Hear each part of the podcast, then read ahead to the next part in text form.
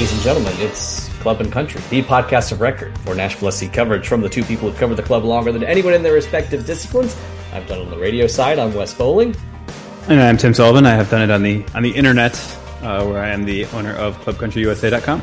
And we didn't have a clip for you today, like we usually do. We love to play audio, but uh, there hasn't been a goal for Nashville SC in a very long time because there hasn't been a game in a very long time. Nashville about to. I was going to say I, it's a real indictment of Gary Ball that they haven't scored in uh, 18 some days. I mean, they haven't conceded either. So the defensive yeah. record is flawless. Not even allowed a kick, actually. The team hasn't touched the ball. that might be a they record. have both 100 and, and also 0% possession.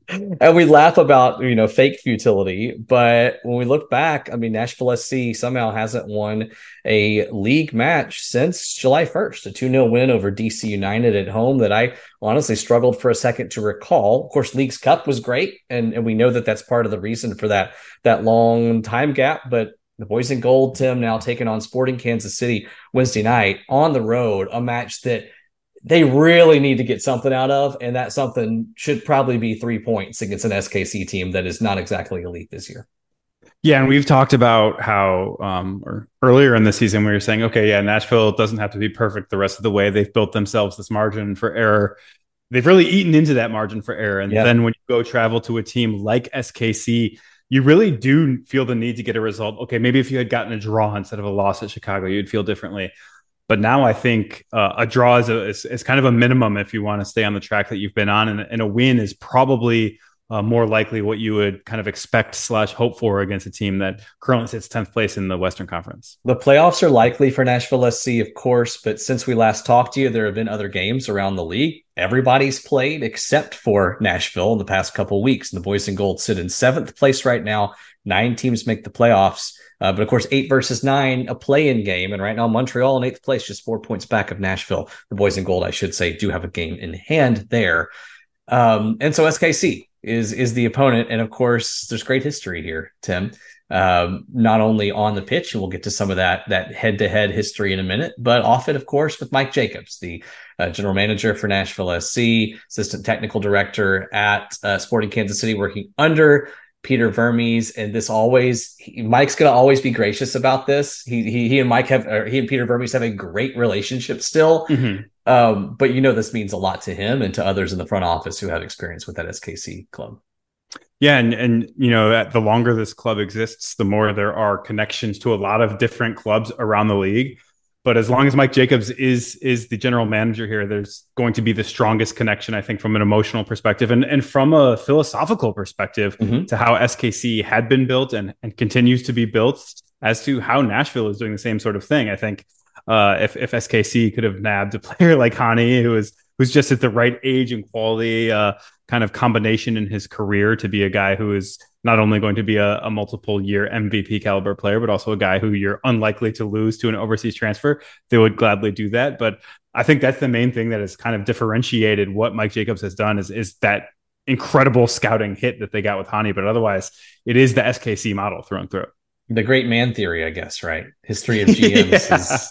yeah. we are we are historians men. from the '90s. Everyone. Yes, we are. Uh, so in, in, in, the show today, we're going to get into uh, a few questions as we preview this SKC match specifically. Look ahead a little bit as well to San Jose this weekend. Uh, one question that we'll ask in a minute: Has Nashville passed SKC in terms of prestige at the current moment? Not in the history. SKC has a rich history, but but in terms of where these clubs stand uh, in the in the last few years. We'll revisit some fun USL history because there's some uh, second tier uh, past here as well. Get into the dynamics of this match and then take a quick look at the table and what's happening elsewhere um, in Major League Soccer this week. Uh, as Messi looks to return after making a lot of Atlanta ticket buyers mad uh, that he didn't play at Mercedes-Benz Stadium. Tim uh, ML Rose, of course, driving the show, and I was there Saturday. It was an awesome opportunity to watch football with my little guy uh, while going to a place that my wife liked.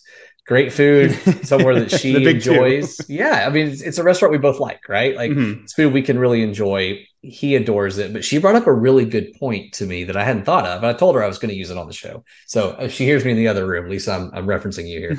um, and that is that it's a great place to take a kid because there's mm-hmm. so many stimuli there. Like the walls are full of really cool decorations. There was a balloon, uh, like a blow up Smoky, like the University of Tennessee mascot. College football podcast. Um, Cameron was a little scared of it because he's three and he's scared of things sometimes. But uh, like there, there are always stimuli that that a little mm-hmm. one can see, while also stimuli that that I could see because there were like eight football games on the various TVs. Yeah, un- unfortunately, uh, uh, you didn't get to watch a Tennessee game while you were there. I hear they they had a bye this past weekend. Yes, they did. Uh, the official record let it show that Tennessee did not play. the The offensive line actually did think they had a bye. I believe that.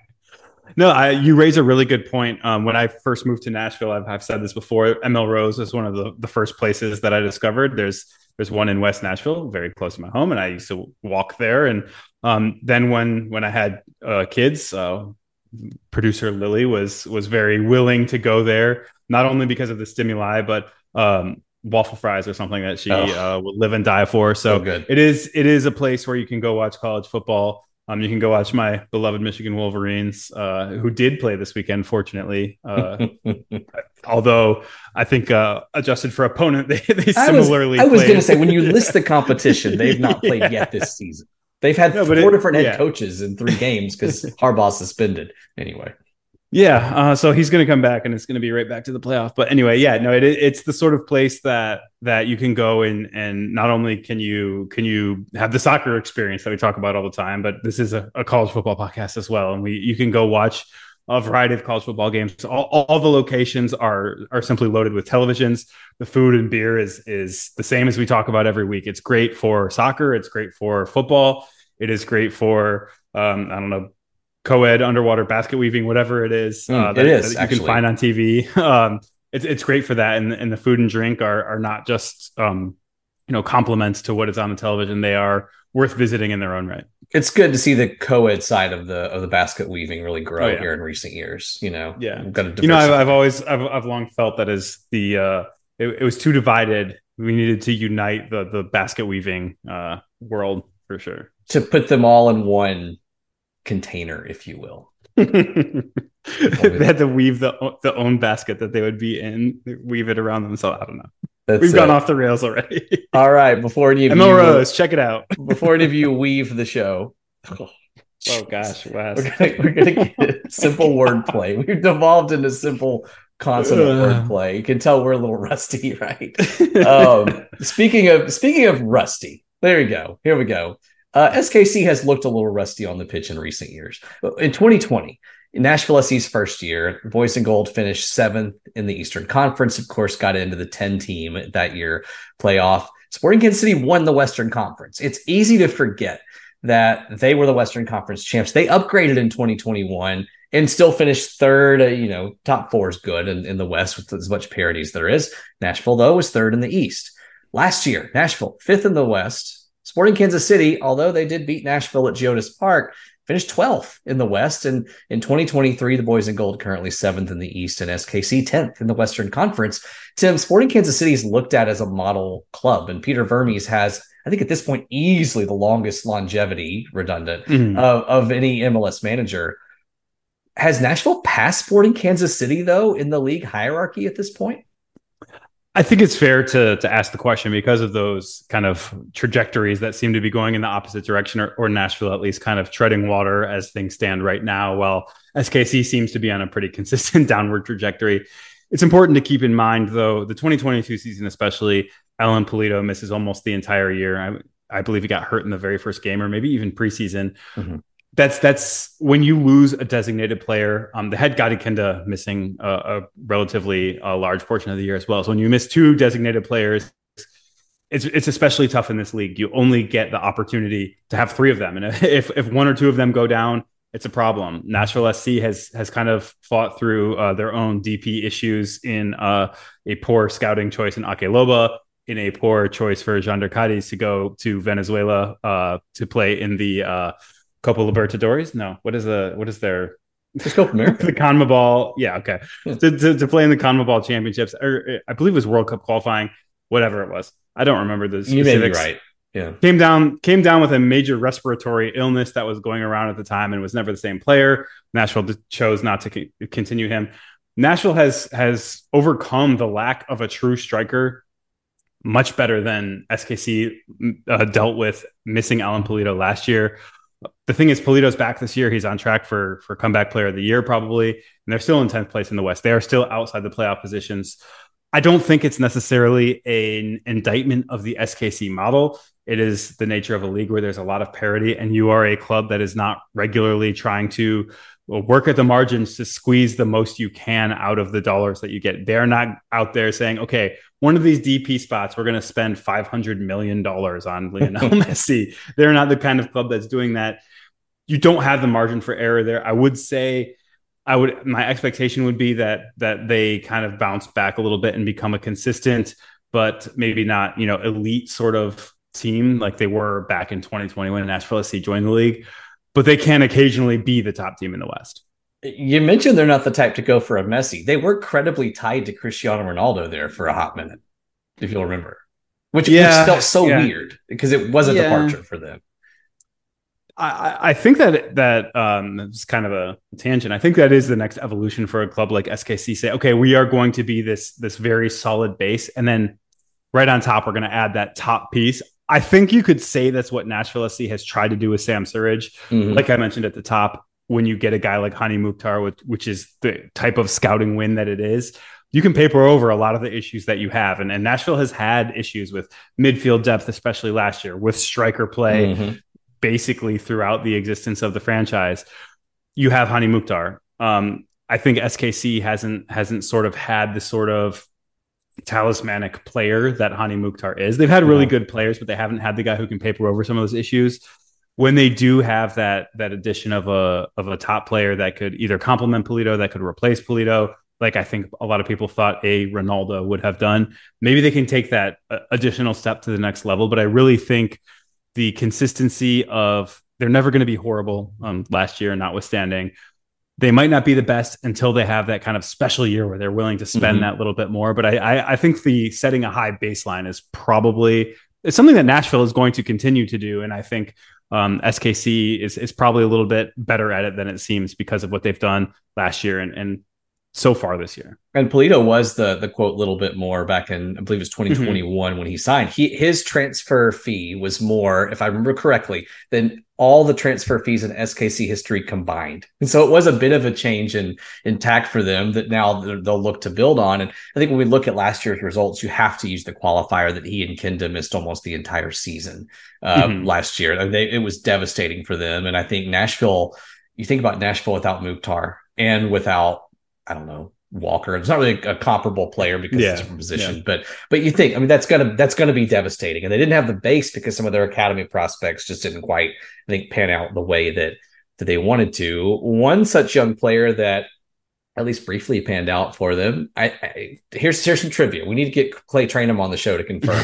Maybe you know this. This is a this is a Trainum level trivia question. Is Felipe Hernandez the only player to score against Nashville SC in USL and an MLS play? Um, he might be. I, th- I think there might be a a Chicago, a couple Chicago guys who are on loan with like Indy 11 yeah. or something, but yeah, he might be, he may well be. I'm thinking like a Brandon Vazquez, but I don't think ATL UTD2 ever actually scored against no. Nashville. Well, and I, he, he was with Atlanta senior team and just never played. Right. I think, I think, he, yeah. I think maybe he came down for one game, but it wasn't, yeah, yeah it wasn't significant. Uh, Jon Gallagher, no, he's never scored against Nashville. I think that might be the case. I'm, I, am yeah. not going to look it up. I'm not going to pretend that I'm going to look that up. But it was fun, uh, especially fun speculation because Felipe Hernandez grew up in Murfreesboro, uh, so a kind mm-hmm. of fun story there. And it gets it gives us a chance to, to visit the history between these two. Um, Sporting Kansas City 2 was known back in the day as the Swope Park Rangers. It's where Liam Doyle came to Nashville from randomly, center back in USL. Uh, Nashville beat Swope Park 5 1 back in 2019, uh, and then 2 0 on the road um, when they rebranded to Sporting Kansas City 2. The 5 1 was getting mixed up in my years now, but um, yeah. No, they didn't change the name to SK2, SKC2 until, until after, after Nashville. Yeah. There you go. Yeah. Okay, got it. Um, can you can you name the five goal score or the five who the five goals came from in that five one win off the top of your head? Um, I think one came from Bolu Akinyode. It did not. Or that might have been away. That might have been away. Uh, yep. Ropapa Mensah. That Papa Mensah was not involved on in the also might have been away. Those are uh, You're nailing the um, road match. yeah, yeah. Um, I can guess Lebo Moloto, former Swope Park player. Shockingly, uh, did not. What? Okay, I have, then I have no idea. All right. Alan Winn scored five goals. Alan Winn. Okay. one of them, uh, actually. Alan Winn, now, uh, last I saw, working at the Beaman Toyota, by the way. Hey, there um, go. No free shouts. A local Toyota dealership. uh, Daniel Rios Brace. Ah, um, Kharlton Belmar. Yeah. yeah, Kharlton Belmar and Cameron Lancaster. Um, there we go. My son's namesake. Not really. Please don't. uh, then in MLS play, three meetings. Um, current Celtic player Alistair Johnston earned his first career red card uh, for Nashville SC in a 2 1 loss at Sporting Kansas City in 2020. Uh, Nashville won at SKC early in the season last year, 2 1, before losing at home. Ake Loba scored a goal in the 2 1 loss to SKC. So, kind of a, a, mixed history. Yeah. And I think when you look at last year's results, losing at home to SKC was was a disappointment. And, um, you know, the teams are actually closer uh, points wise this year. But I still think Nashville SC would look at a road match and say, we need three points from this, or or we would love three points, but we absolutely need at least one. So it is a situation where you, you don't want to say throw out the records for two clubs that have played five total times across multiple leagues, and, and um, you know half of the basically half of the matches so far have been against their their uh, reserve team. But it is a situation where Nashville, I regardless of how good the teams are, I, I think um, you sometimes see it feels like Gary Smith might might push a press a little hard against Colorado for for for good and for bad. And I think from a Mike Jacobs perspective, you may see the same sort of thing against SKC. I think you felt that last year at home against SKC. So that does make it a little bit more interesting in terms of the the history between the clubs. And when you look at the current setup, we talked about Alan Pulido a minute ago. He's really snuck up on this league this year after being, you know, again down for the count last season. just looked back. He has 11 goals in his last 13 matches in league mm-hmm. competition. Mm-hmm. I, I mean, he's got to be a candidate for comeback player of the year at that clip, right? Yeah, absolutely. I think um, they sometimes give comeback player of the year to like a guy who just didn't play well the previous year or whatever. But um, what Pulido is doing as somebody who missed all of last season is is more certainly more in the in the spirit of of comeback player of the year. And um, at this stage, I can't think of anybody who who really should even be competition with him. But it is a situation where uh, he's he's producing really well. He's he's tied with Lucho Acosta uh, for the second most or the second highest number of goals. It's it's fourth overall, tied in the Golden Boot standings behind Hany, Denis Bouanga, um, Georgios Giakoumakis from Atlanta. This is a guy who is putting goals in at a high clip. What's weird to me, he's doing it uh, at a very uh, low uh, goals added value. He's the lowest goals added player on SKC's team. Uh, weirdly, he is not getting into, he's not receiving in places to to get in front of goal. So the way that he is scoring is is a little bit more about, um, I guess, combining and and and overachieving his his shooting expectations. But um, it is a guy who I I think Nashville SC fans are are looking to as as the one who if somebody's going to beat you from SKC, it's going to be him. The guys that help set him up are actually a little better in that goals added category. So, so the central mid, Gadi Kinda, who's again, they really missed him maybe as much as Pulido last year. And center back Andreu Fontas. What do they do well and how are they going to challenge Nashville? Yeah, what's really weird is is when you think about um, how Nashville is built. They want their central midfielders to be interrupters. So you would expect that SKC, again, a team that um, kind of is the model for Nashville SC.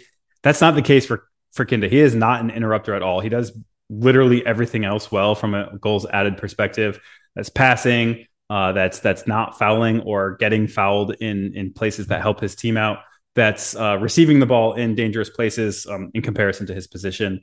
Um, that's that's shooting. That's uh, there's one more, but I can't think of it off the top of my head. He does everything well. Um, Andreu Fontas is, is somewhat similar. He's he's really not an interrupter either, which is weird. If your central midfielders aren't interrupters and your center backs aren't interrupters, it's kind of weird to think about how you are preventing teams uh, from from getting into dangerous places and scoring. But um, he is a guy that that also doesn't really receive in dangerous spots and when you look at center backs, that that really just means he's he's not a threat on set pieces because um, really center backs aren't aren't getting forward that much. Yes, you have your your occasional Leandro Gonzalez Pirez or whomever, but um, really when when a center back has a low uh, a low receiving value is just because they aren't a set piece target. And and Fontas is is not a guy that's that's doing a ton in the attack, and he's in he's just kind of your solid sort of uh, guy who's who's going to go out there and do a job. And that's that's you know if you don't have a Walker Zimmerman, I think that's what the, a Nashville model would like as well.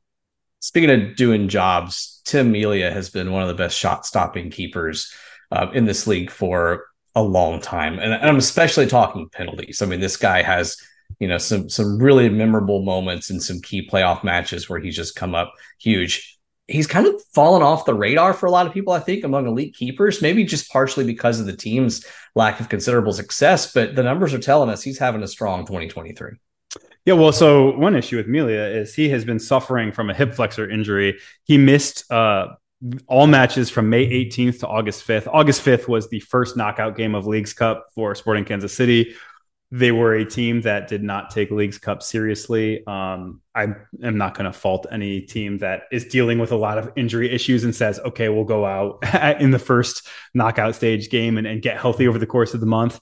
And they basically did that. He's been back in the four regular season games since play resumed. Um, but he's been in when he has played, he has been an elite shot stopper. He's allowing 84% of expected goals against. So that's somebody that's um, you know among guys with a thousand minutes. Uh, he's he's second best in the league. Um, the only guy better is San Jose's Daniel, who we will uh, see later this week. So uh, Nashville going against two really tough keeper assignments this week. Um, it'll be interesting to see um, Melia again coming off of a muscle injury. Does he play weekend, midweek, weekend? Um, maybe this is an opportunity for Nashville to to get the backup keeper. Who, um, you know, I would say if you are missing Tim Melia, who has been the best keeper in the league, and you are not a very good team, that probably there's a correlation there. So, so uh, I you, you, would prefer not to face Melia, but I think um, in a game that's as important to, to SKC, if he can go, he will. Nashville rooting to see Kendall McIntosh instead, perhaps. Yeah, I was not about. I should have written it down. I was not about to look it up in the middle of trying to talk extemporaneously. I'll uh, I'll just sound knowledgeable instead of um, divulging that I was frantically looking through FotMob lineups to to see that uh, who that was. It was Eric Dick there for a while, but he's moved on. Um, so, in terms of Nashville, we talked a lot of Sporting Kansas City. Who from Nashville most badly needs to have a big week between SKC and San Jose, both on the road? It'd be really easy to say Hany Mukhtar, to, yeah, you know, be. but some of you are going to say that. who who who most most urgently needs to get moving for the boys in gold? I don't know about urgency, but I actually think um, you can rely upon Hany. I don't think you need to say, "Oh, this guy needs to break out," or "or Nashville screwed," because I don't think you expect him to not break out at, at any given time. Um, I think Sam Surridge is kind of in the same boat. He is he has not lit up league play like he did Leagues Cup, um, but I think you can rely on him um, for now. I will say the the two headed winger duo um, that has been so important. The two guys that basically play the same role, Fafa Picault and Jacob Shaffelburg. I think you would love to see one or both of them get on the score sheet if they can kind of get back to being a huge danger in behind with Surridge, with Hany. It takes this team's attacking potency to another level, and that's something that uh, if if you take the attacking potency to another level, you expect to have uh, a Walker Zimmerman that's at least approaching full health and and you know the same sort of um, you know, back six, back seven, if you include the keeper that Nashville has basically always had, you're really cooking as you get through into these uh, final seven uh, regular season matches. Yeah, Walker has had some injury issues here lately, listed as questionable, uh, along with Sam Surridge and then Randall Leal with illness. So the boys in gold certainly hoping they yeah. can have the full complement of those guys. Yeah, and earlier this week um, when we talked to Gary Smith, it I it sounded like Randall is is probably on the path back. It sounded like Walker might be one more uh, one more match away. I would possibly like bench midweek. Nashville's going straight from Kansas City to San Jose, so bench midweek in, in hopes of starting on on the weekend. That's my speculation based on how Gary framed it. I would uh, bet no, just plays. yeah, I, you hope so. Uh, yeah. Teal Bunbury also suspended due to yellow card accumulation. Uh, by the way, uh, so uh, you know you, you, really need Surridge if yeah. you if you can. Otherwise, we might see a Zubak special uh, which uh, you know he, he can do a job in a moment if he needs to for this team, but they, would rather have their you know deep yeah. striker if they can if they can help it. Um, so the stakes then, where things stand now, and let's chat San Jose just for a second. Uh, Nashville, we mentioned where they were in the in the table relative to eighth, ninth, and beyond. But looking up the table, Boys and Gold are five points behind um, Atlanta, who plays DC, two in hand, uh, five behind Columbus. Um, it's time, isn't it? It's time mm-hmm. to start climbing the table. They've sat for a long time because of the schedule. Great, yeah. they've had a break. It's got to be for me. It's got to be a you know a four point week, right? I mean, they've they've got to get a win out of this, and they've got to start climbing. Now's the time. Yeah, I mean, it's it's kind of a tough. It's kind of a a tough ask to have a, a road trip where you don't stop home in between and say you need to get four points out of this. Yeah, yeah. And that, it, it's tough because if they don't get four points, it's hard to see them passing those teams. Um, obviously, they they would not be able to pass them um, in terms of you know the games in hand without without getting five uh, two wins essentially because they're five points behind each of them. But um, you look at it and you say if you get three points, you're feeling okay. You're not thrilled. If you get four points, you feel like you're making a move back up the table and you're back on the form that you were on before um, the slump that led into Leagues Cup play. So that I think that's what you really aim for. Six points, you're really feeling okay. We're we're back in position to play our way into a home playoff game as we enter this stretch run. And I'll remind you guys, we had our our prop bets episode last week talking about was ahead for the rest of the season. It's actually still current even if you even after skc there's some currency to it if you didn't listen to that i said that that my bet was dependent on this first match that if Nashville got three against Sporting Kansas City, they were setting themselves up to the kind of finish they wanted. If they didn't, I think it's it's the canary in the coal mine that this mm-hmm. may not be a season where Nashville's going to push for that that home playoff match. But especially when you look at the schedule ahead, you're right. No easy task to go Midwest, West Coast without coming home. But then you come home and it's Seattle and Orlando, Orlando in good form. Seattle, Seattle, they're top three in the West again. Then you go to Philadelphia and then New England, which on yeah. paper still tough, even though they're disheveled after Bruce Arena. And then Red Bulls you've never beaten. There's not a single game left on this that you say, well, there's a breather. not that yeah. there are many of those in this league to begin with, but it's so funny that we're looking at a schedule where New England might be considered to be the easiest remaining game only because of what's happening off the pitch there.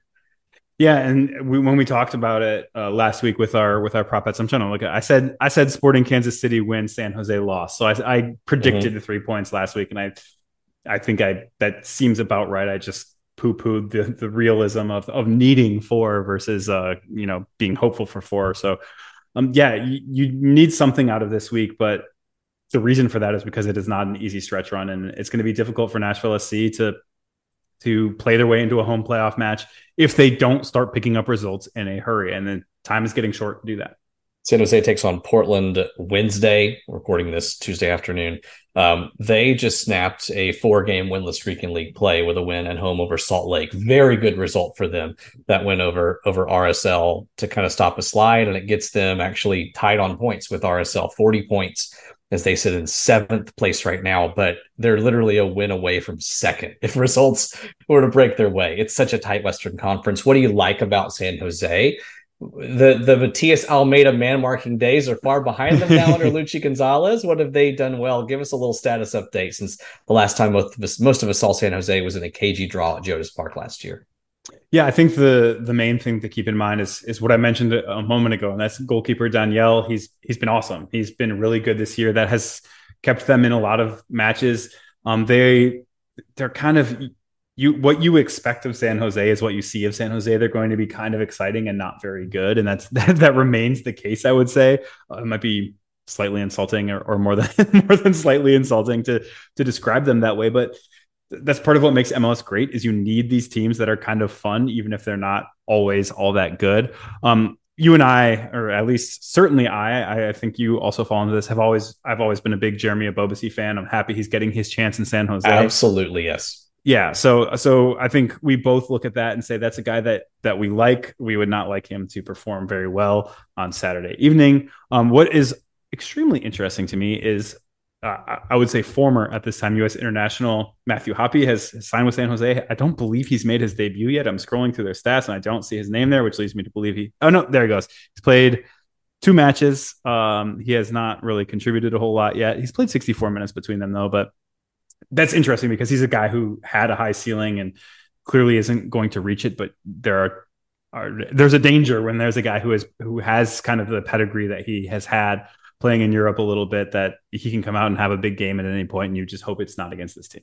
Yeah, formerly of Schalke, if I believe. Uh, mm-hmm. He had a hat trick one time for Schalke back in the day. Uh, if I'm, it was like in his first match, wasn't it? Something it was like early. It was really yeah. early in that tenure. And you look at the San Jose team. I remember looking at them last year when they had just a rough, rough time of it because of a system that was not set up for really any any team to succeed. That man marking system.